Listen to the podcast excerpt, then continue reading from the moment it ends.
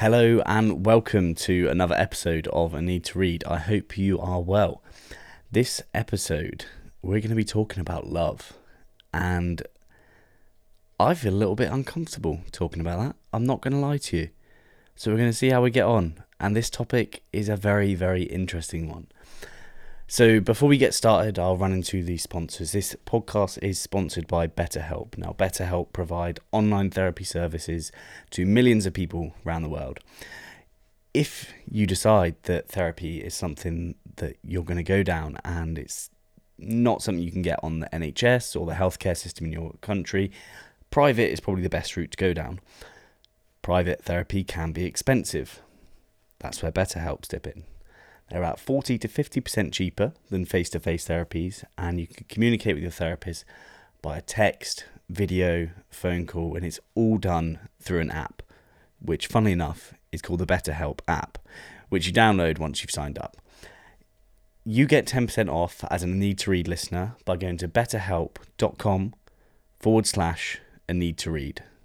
And that is a need to read with the word to, not the number, unlike the Instagram, which I'll plug right now, which is at a need to read with the number two and not the word. So if you're going to take charge of your mental health and you can't get access to therapy, go to betterhelp.com forward slash a need to read. You've probably heard me talk about therapy countless times on this podcast. You know the benefits that I see from it. If you have any questions, obviously feel free to message me and I can answer those for you. But there's plenty of testimonials on the website there. And that is it from the sponsors. Let's get into the episode. We're going to be talking about a book by a man called Kamal Ravikant. And the book is called Love Yourself Like Your Life Depends on It. It's a very, very strange concept. And it does make me feel very uncomfortable thinking about self-love, learning about self-love. But on the book, when I prescribe books to people on Instagram on a Wednesday, when I ask people what their problems are and then I'll give them a book for that, their self-love and like loving yourself, it comes up all the time. And I, I feel this must be like a real issue for people. I mean, it certainly is for me because it makes me feel uncomfortable. So at least I'm not on my own with this, and it probably goes to show why this book has been so popular. Loving yourself is a weird topic, and I put a question box on Instagram today to see what people thought about loving themselves, or if someone really loves themselves, and what their opinion was on that. And it seemed everyone was on the side that self-love is a good thing as long as you're not arrogant and you're not cocky. And I think they are two completely different things. It's not about being ego-driven and always talking about yourself and in usual terms what I suppose everyone means by, oh, they love themselves. That seems a bad thing. I think we need to change that stigma um, and say that loving yourself is a good thing. Because guess who is the only person that is going to be in your life from the start until the end? If you guessed yourself, then you were right. We're literally all we have. We may have people that come in and out of our lives, but anyone can duck out at any time, whether that's you have a falling out or a lightning bolt comes down and strikes them dead. People can leave your life without a second of anything. I struggled for words there because, like, people leave your life. People go through breakups. People die. It sucks. You you lose people. The only person that's going to be there through all of that is you. So you've got to learn to love yourself. And like I said, I feel uncomfortable talking about it, but reading this book has really helped me understand why it's so key to love yourself and the steps that are necessary to get you there. Now, a couple of notes on the author. Now, Kamal Ravikant wrote this book. Um, he was a C E O of a business. That business failed, and then he self-published this book in twenty twelve, which takes some doing. He said he almost didn't publish it because he felt like he'd be the laughing stock of wherever he was. And do you know what? I'm so, so pleased that he did like Susan Jeffers says, and he felt the fear, and he did it anyway, and he published this book because it was a stunning book. He goes into so much detail about why you should love yourself, what happens when you do, like the the four pillars to loving yourself, which I'll come into in a moment. But the main thing that he talks about at the start of the book is how the mind is so powerful, and the stories that you tell yourself, they are so powerful as well. Imagine an example that I'll give from the book is a man who was struggling with psychosis, and he was stuck in a mental institution, and an American psychologist went in there and was speaking to him about what the issue was. Now, this guy's particular issue is that he was hallucinating snakes everywhere. So he was seeing snakes everywhere he went, and that terrified him, which, I mean, fair play. If I was seeing snakes everywhere I went, like, I'd be pretty gutted. Um, probably wouldn't want to move from where I was, and I'd like to stay safe in my bed and probably just shut my eyes um, so they weren't there. But he couldn't gather that these snakes were hallucinated snakes and that they weren't real. They were just imaginary. So what this psychologist did was brought a load of real snakes and rubber snakes and put them in the shower. When this guy was brought to have his shower in the morning by the nurses in the hospital, he saw all of these real snakes and all of these rubber snakes.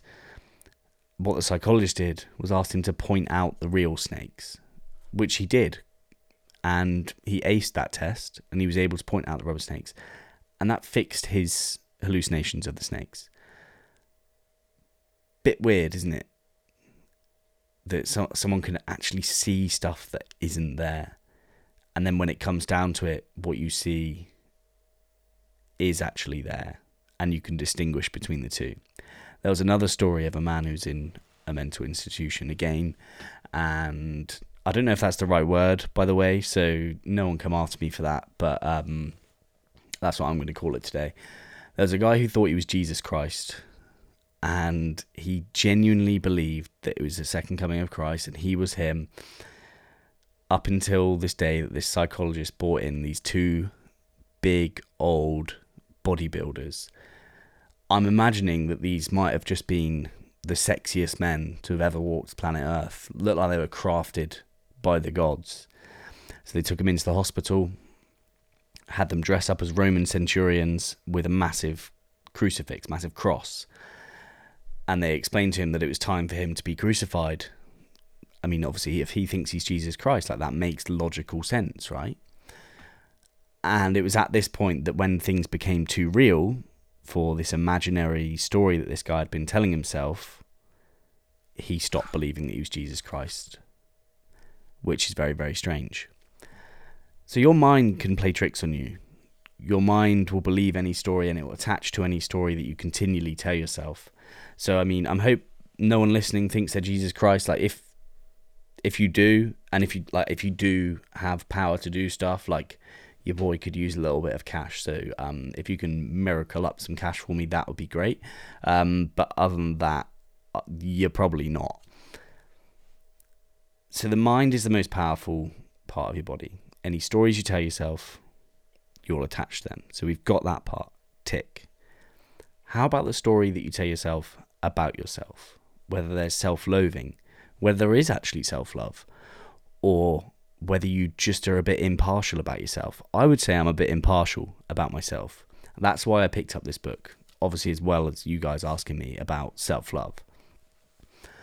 The first pillar on the four pillars to self-love is a mental loop.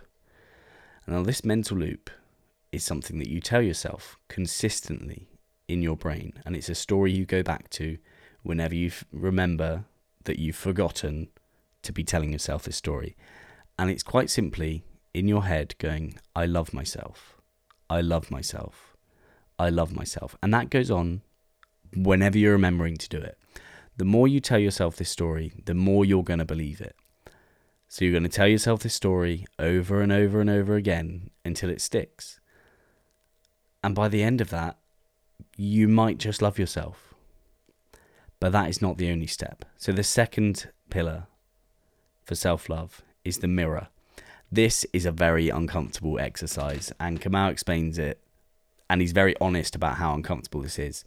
But you have to go up to a mirror, look yourself in the eye, and say, I love myself. Now, let me tell you something. That is probably the most uncomfortable thing that I've done from reading this book. It was a very, very weird experience to look myself in the eyes and say that I love myself. It's not like I literally never think about loving myself. So it's very, very strange. So even if you don't take anything else on board from today, go and look in the mirror, tell yourself you love yourself, and just see if it brings up any uncomfortable sort of physical response. Because for me, genuinely, the response was physical. I felt weird in my stomach. I didn't feel like I could get the words out. It was like I was about to ask someone on a date or something. Like, I felt scared. I was honestly shitting myself. So that is the second pillar. The third pillar is meditation. Now, meditation is something I do every day. I've been doing it pretty much every day for about six months. And I'm doing it on and off for the last eighteen. This is a bit different to normal meditations. It's not guided meditation, and it's actually quite fun because you get to sit there with your headphones on and you play a nice song. So for me, it's José González, Heartbeats. If anyone from the U K is listening and you remember, there was an old advert with a load of bouncy balls going up and down a hill, nostalgia activated. It's that song. So José González or José González, Heartbeats. Check that out. Sit there. Put your headphones on, or obviously you can choose another song. You don't have to go what I, I go with. And then in your head, start that mental loop saying, I love myself. Now you love yourself on the breath in, and on the breath out, you breathe out any negative thoughts that are coming up. The song's about five minutes long. So choose, choose a song about five minutes long. Do those breaths. Every in-breath, you love yourself. Every out-breath, whatever negative thoughts comes out.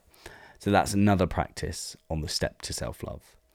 And the final one, probably the most easily implemented step, is this one question you must ask yourself before you do anything in life, before you're asked to do anything in life. And the one question is, if I well and truly loved myself, would I allow this to happen, or would I be doing this? It's a very, very interesting question, because I'm sure there's times where people have asked you to do stuff and you don't want to say no, you feel uncomfortable saying no, but you know that it's not going to be good for you. You're not really protecting your energy by doing this thing, but you do it anyway. That's not self-love. Self-love is taking care of your energy and taking care of yourself. So next time one of your mates asks, let's just think of something that I wouldn't want to do.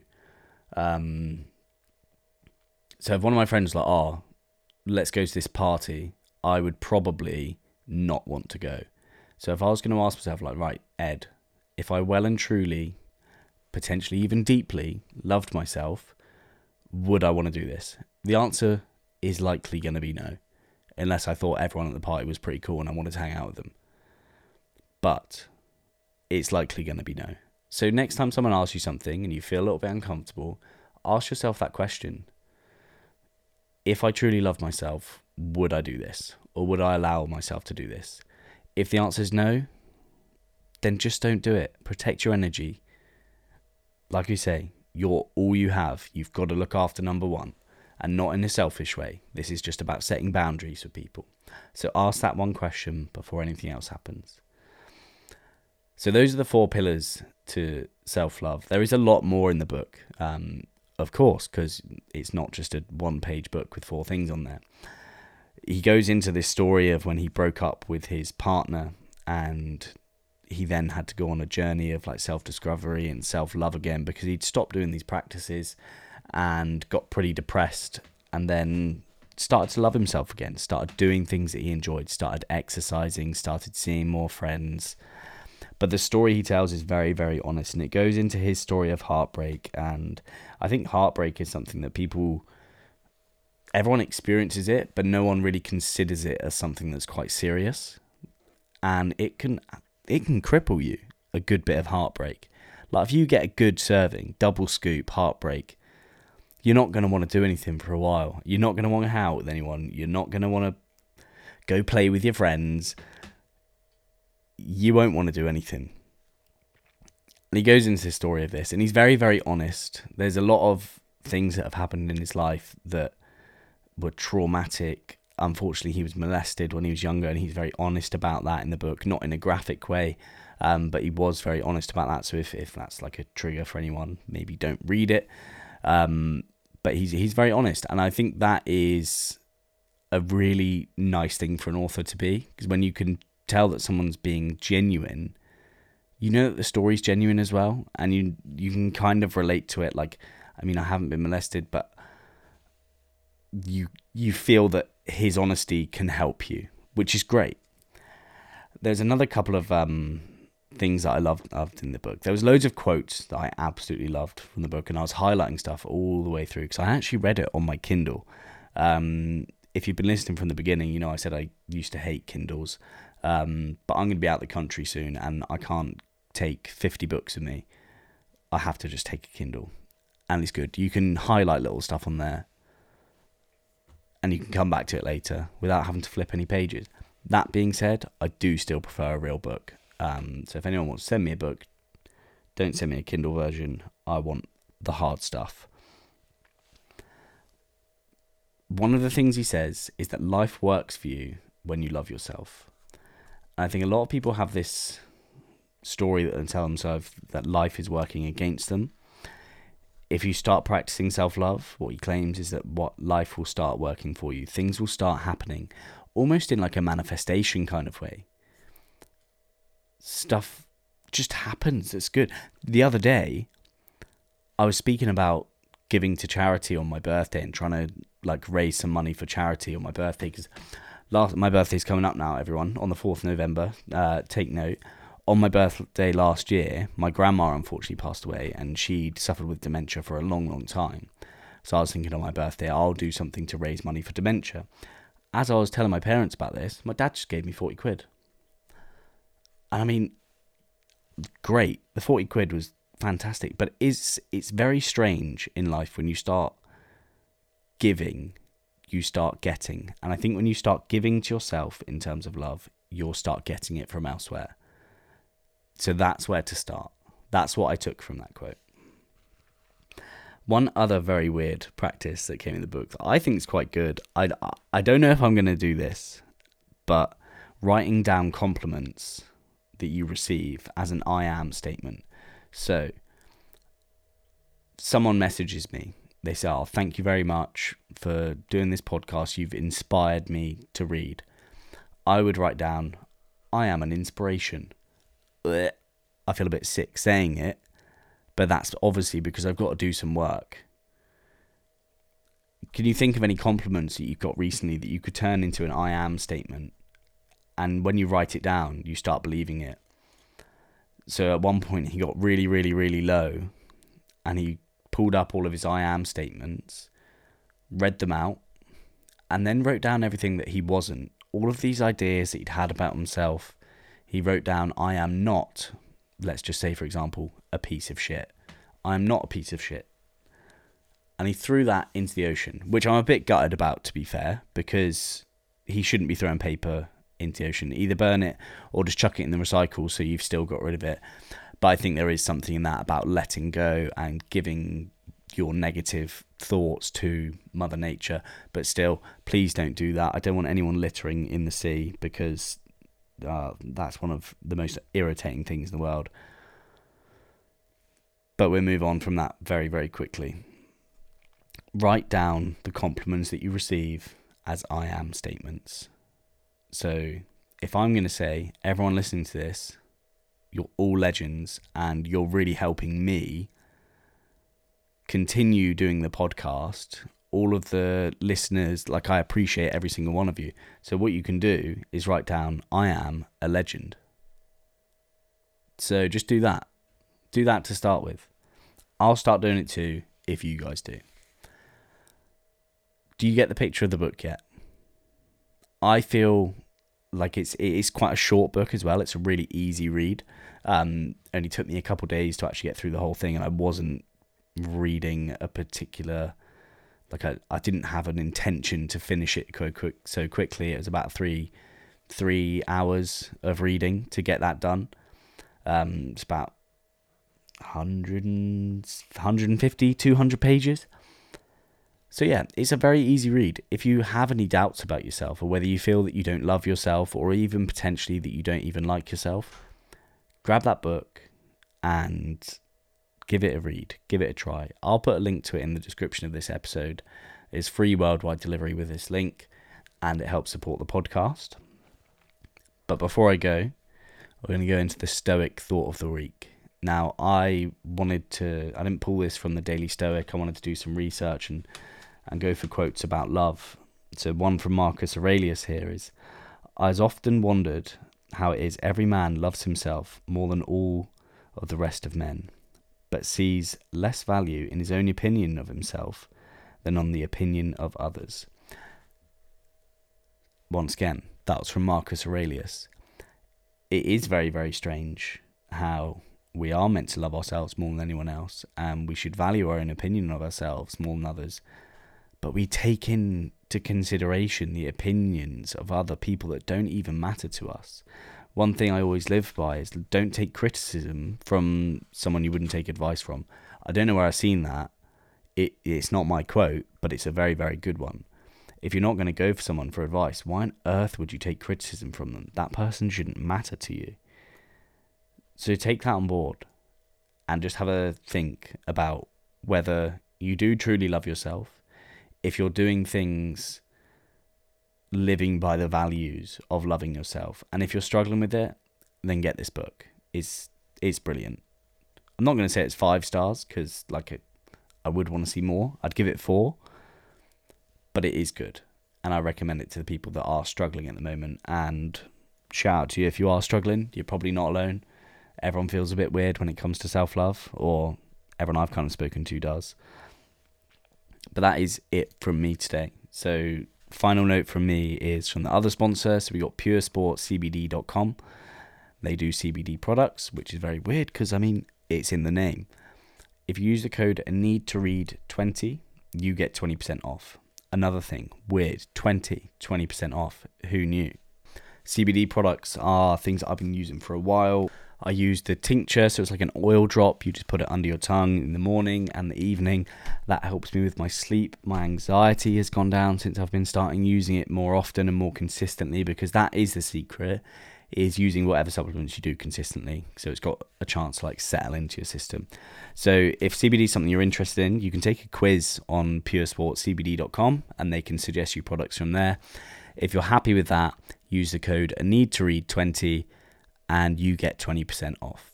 But thank you very, very much for listening. Uh, if you have any questions about this book, please feel free to fire a message on Instagram. It's at aneed to read with the number two, and my inbox is always open. I do reply to pretty much every D M, unless it's weird. Don't ask me to send you my socks or anything like that, unless you've got a lot of cash to put up front. But that's it from me. So take it easy. Thank you very, very much for listening. I've got some really exciting guest episodes coming up for you soon. So keep an eye out, like, subscribe, give us a review if you're on Apple. Take it easy, and don't forget, you're a legend.